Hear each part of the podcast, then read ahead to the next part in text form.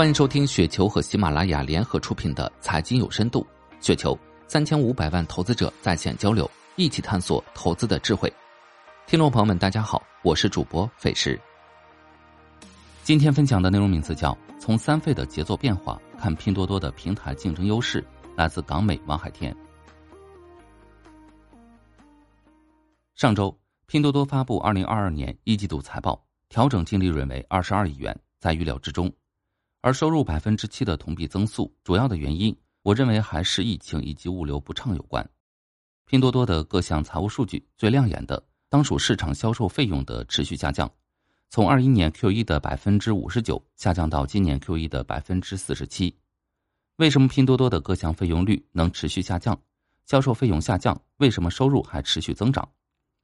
这里先说一个细节：拼多多二二年 Q 一商品销售的占比只有零点四三亿元。而去年同期为五十一亿元，占比超过百分之二十。而拼多多的这些费用率变化中，最直观的一个数据是，本季度拼多多营销费用同比下降百分之十四，而服务费和佣金的增速分别为百分之二十九、百分之九十一，并且营销费用下降，商家的活跃度和平台交易量反而更高了。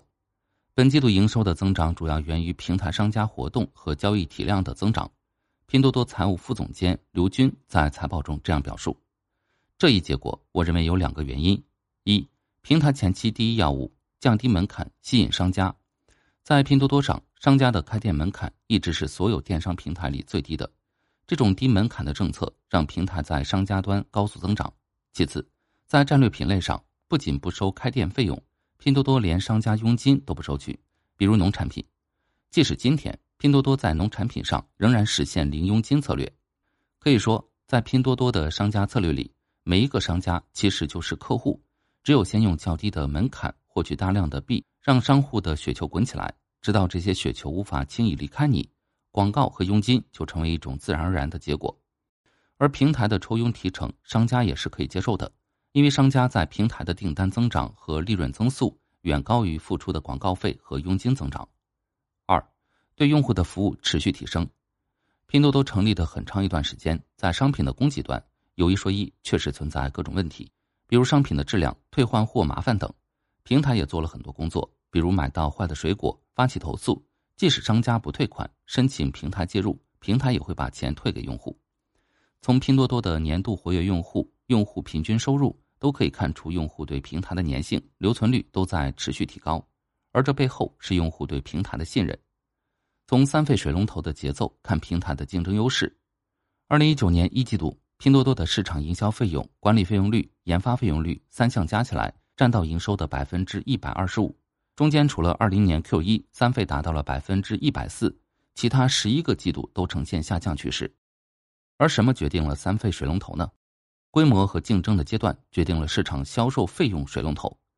二零一九年，彼时的拼多多离电商总盘子的十亿消费者有很大的差距，而获客是拼多多当时的第一要务。其次，在商家端，平台也需要持续进行很大的投入，比如低佣金率。在用户和商家两端的投入上，回望拼多多的发展历史非常坚定，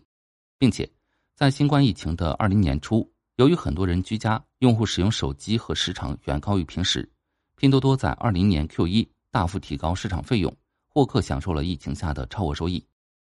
研发的下限决定了护城河的基本盘。我们看拼多多的研发费用率，只有两个季度低于百分之十，其他每个季度都在百分之十以上。这些研发的投入虽然不是华为、苹果那种所谓高科技的项目，但作为一个电商平台公司，因为较高的研发投入，用户和商家端可以清晰感知到研发带来的变化，比如产品是否更好用了，管理费用率。规模和商业模式带来人效的提升。我查了下数据，拼多多目前的总员工数不到一万人，而一般管理费用占收入的比重和销售费用一样，也是持续下降的。如果用黄峥那个著名的资产和费用来表述，员工是公司的另一种资产，并且这种资产越早进行投资，公司越受益。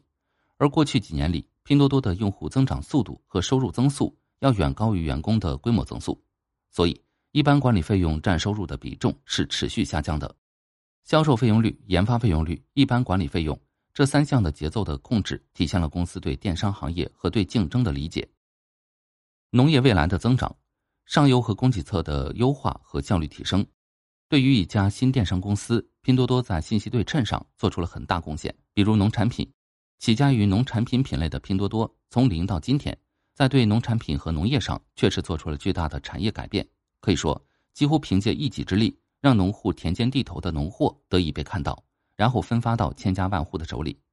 而农产品的线上渗透率，如果我们画两条曲线。和拼多多的农产品增速几乎呈现一样的走势，但是，虽然农产品作为一个万亿级别品类，拼多多也带来了一些改变，但是我觉得公司对产业的改造，过去的这些投入仍然是上半场。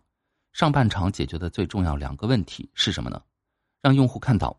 很多农产品以前很难触达到用户，而拼多多首先让这些农产品上网，信息一旦对称，不管是农田里的大葱，还是山里的橘子。都可以凭借中国发达的物流设施分发到全国，让用户买到。要做到看到，这个难度也挺高的，因为拼多多展示的这些农产品并不收取商家的佣金和服务费。对于这些展示的流量和品类倾斜，其他平台都会卖给非农产品品类的商家，因为这些商家能出更高的广告费。